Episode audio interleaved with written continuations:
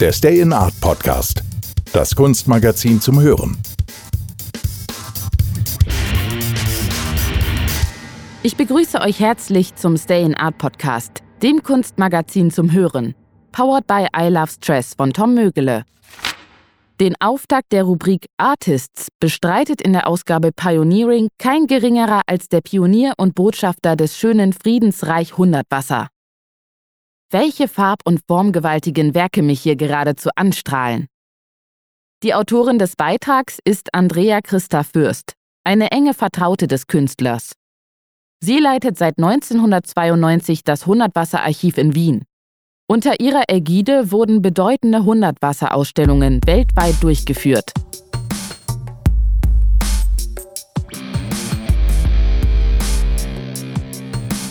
Als Hundertwasser im Jahr neunzehnhundertneunundneunzig auf einem Blatt Papier die Worte "Beauty is a panacea, Schönheit ist ein Allheilmittel" notierte, hatte er das klarste und einfachste Schlüsselschlagwort gefunden für sein Ziel und seinen Anspruch, den er mit seiner Malerei, seiner Architektur, seinem Engagement für ein Leben in Harmonie mit der Natur und der individuellen Kreativität verfolgte. Welche Wertmaßstäbe liegen Hundertwassers Begriff der Schönheit zugrunde und auf welchen Wegen kamen sie zustande?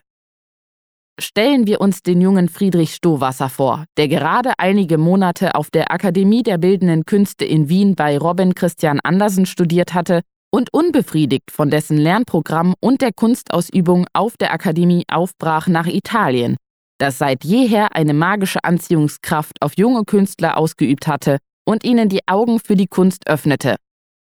neunzehnhundertneunundvierzig begegnete er in Italien den Künstlern René Bro und Bernard Rousseau und reiste mit ihnen nach Paris, dem Zentrum der künstlerischen Avantgarde.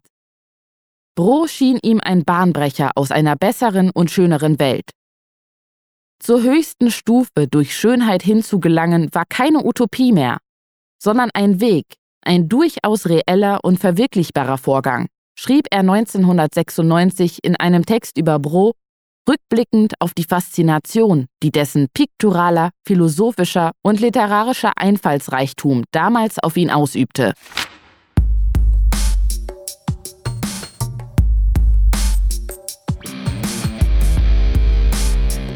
Ausgehend von dieser Begegnung, dem Erlebnis der Kunst Italiens, aber auch unter dem Eindruck bedeutender Maler wie Vincent van Gogh, Paul Klee, Gustav Klimt und vor allem Egon Schiele, entfaltete der Künstler, der sich nun Hundertwasser nannte, in der ersten Hälfte der neunzehnhundertfünfziger Jahre seine koloristische Sensitivität, seine zeichnerische Ausdruckskraft und unvergleichliche Bildsprache. Was ihm zum Maßstab seiner Malerei wurde, formulierte er das erste Mal neunzehnhundertfünfzig in einem Text, den er später unter dem Titel "Ich liebe Schiele" publizierte. Eine Malerei von dir ist nur dann gut, wenn sie mehr sagen kann, als die Zeichnungen der Kinder, gleich schön wie die Form der gepflügten Felder und wie die Menschen und Mädchen, die dir entgegengehen, und fast so schön wie die Blätter der Bäume und Gräser, wie die Blumen. Der Vergleich zwischen den Ausformungen der Kunst und jener der Natur wird Hundertwassers theoretischen und praktischen Ansatz Zeit seines Lebens prägen. Die Schönheit der Natur, ihre Harmonie und ihre Ordnung sind beispielgebend.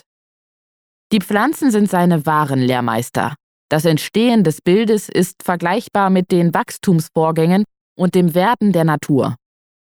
In einem Brief an einen Wiener Kritiker schreibt er neunzehnhundertvierundfünfzig über seine neuesten Arbeiten: Es sind Schöpfungen, so wie eine Blume und ein Baum Schöpfungen sind. Tatsächlich gehe ich nach Beendigung des Bildes in den Garten und vergleiche mein Bild mit den Pflanzen oder, wenn kein Garten da ist, mit den Sprüngen im Trottoir.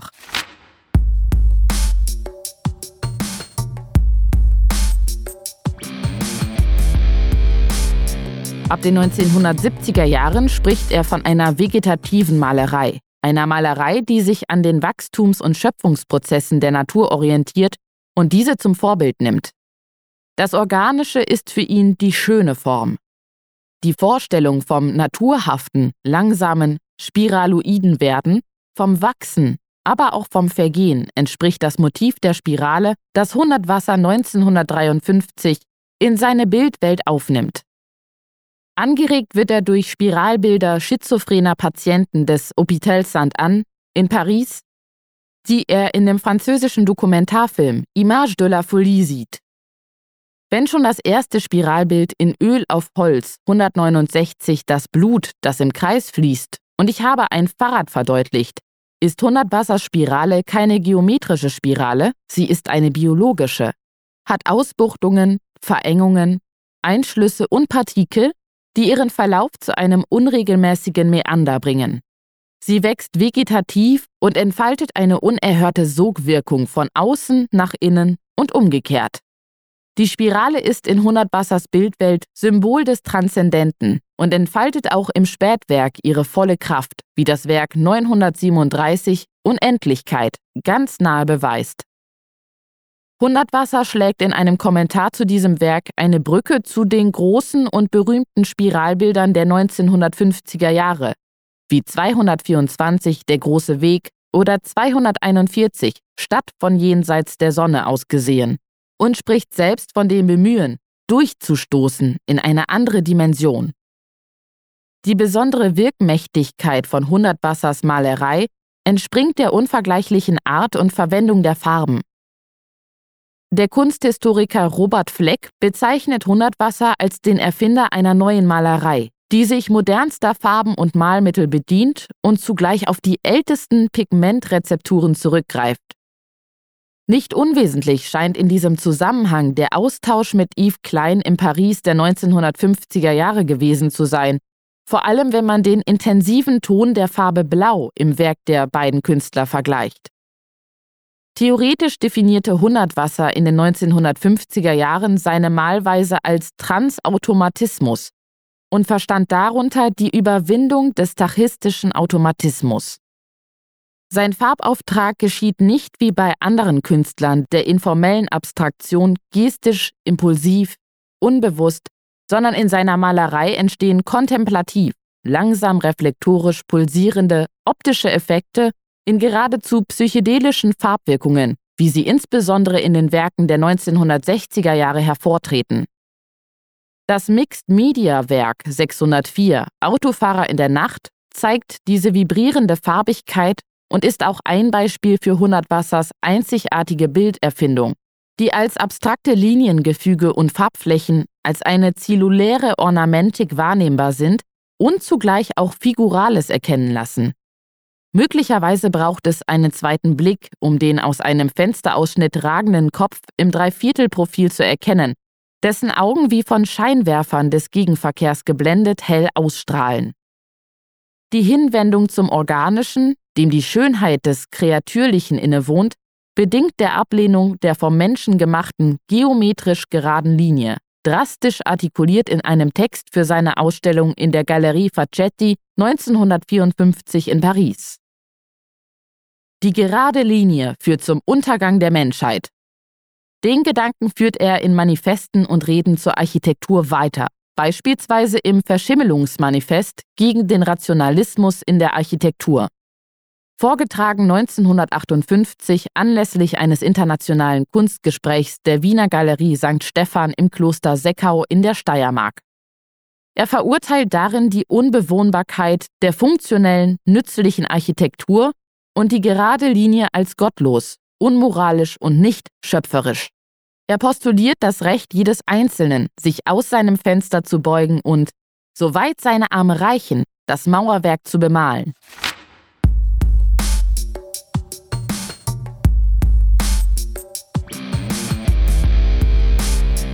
Seit den neunzehnhundertfünfziger Jahren protestierte Hundertwasser gegen die Hässlichkeit und unmenschliche Bauweise und plädierte für Schönheit, für die Wiedergewinnung der Menschenwürde in der Architektur. Das Glatte und das Monochrome ist für ihn ein Irrweg. Das gleichförmige Rastersystem stellt sich gegen unseren Lebensnerv. Die monotone Reihung geometrisch gerader Linien bedeutet für ihn Sterilität. Und Sterilität bedeutet Tod. Schönheit und Lebensfreude gewinnt der Mensch wesentlich aus seinem Zusammenleben mit einem Stück hauseigener Natur.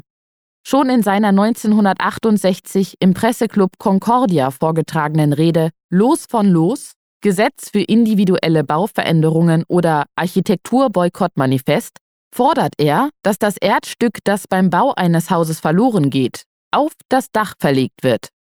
Eine dicke Erdschicht soll die Dächer bedecken, damit riesige Bäume wachsen können. Im Text Verwaltung der Städte von neunzehnhunderteinundsiebzig schreibt er: Die Waagerechte gehört der Natur, die Senkrechte dem Menschen. Also, alles, was waagerecht unter freiem Himmel ist, gehört der Vegetation.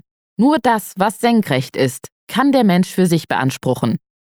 Freie Natur muss überall dort wachsen, wo im Winter der Schnee hinfällt.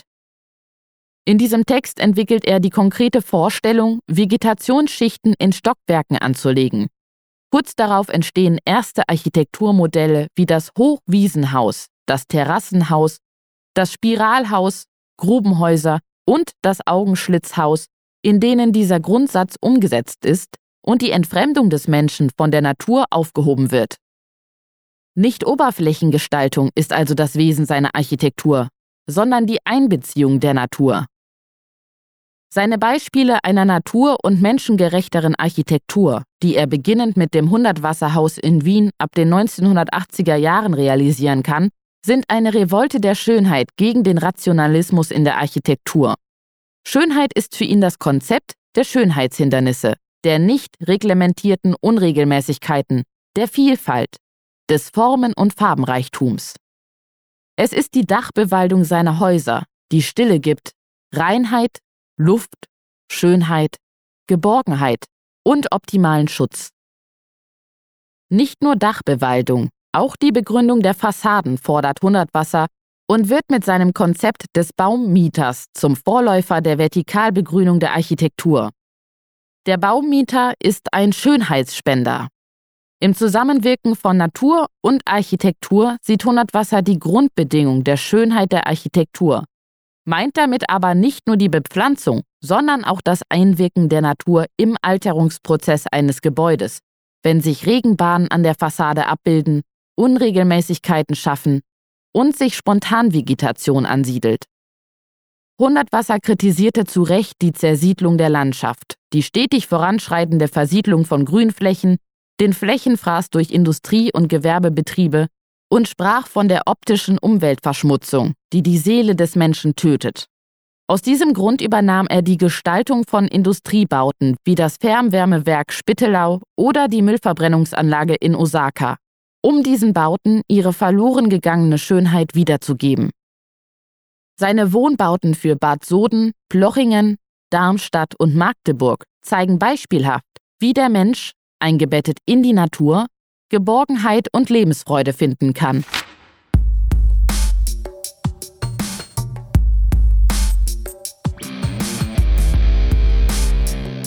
Hundertwasser war überzeugt, dass der enthusiastische Elan des Menschen sich mit dem Wirken der Natur vereinen muss, um Schönheit hervorzubringen.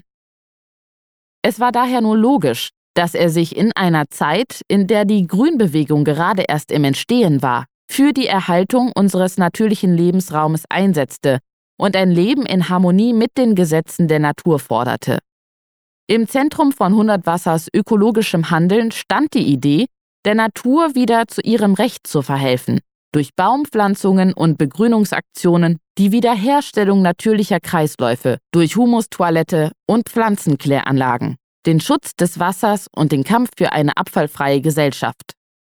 Hundertwasser verstand es als die Aufgabe des Künstlers, diese Welt zu erhalten, zu verbessern, was falsch gemacht wurde, zu verschönern, was hässlich gemacht wurde, zu warnen mit all seiner musischen und seherischen Macht. Ein Zitat aus Die falsche Kunst neunzehnhunderteinundachtzig bis neunzehnhundertdreiundachtzig. Der Künstler ist ein Mittler zwischen Mensch und Natur. Er kann Tore aufstoßen in eine andere, bessere, schönere Welt, in eine echtere Welt. In einem Tonbandbrief an seine Studenten an der Akademie der Bildenden Künste verdeutlicht er den Auftrag der Kunst. Die Kunst muss einen Ausweg finden in eine schönere Welt. Die schönen Künste müssen schön sein. Ansonsten können sie nicht existieren. Wenn die schönen Künste hässlich sind, so ist es keine Kunst. Eine schöne Kunst kann sehr wohl und muss sehr wohl kritisch und hart sein und Blut zeigen. Aber sie muss gleichzeitig Substanz haben und einen gangbaren Weg aufzeigen, den alle beschreiten können. Als eine erste Kompilation aller Schriften Hundertwassers erschien, Herausgegeben von Walter Schurian neunzehnhundertdreiundachtzig, erhielt sie den Titel »Schöne Wege – Gedanken über Kunst und Leben«.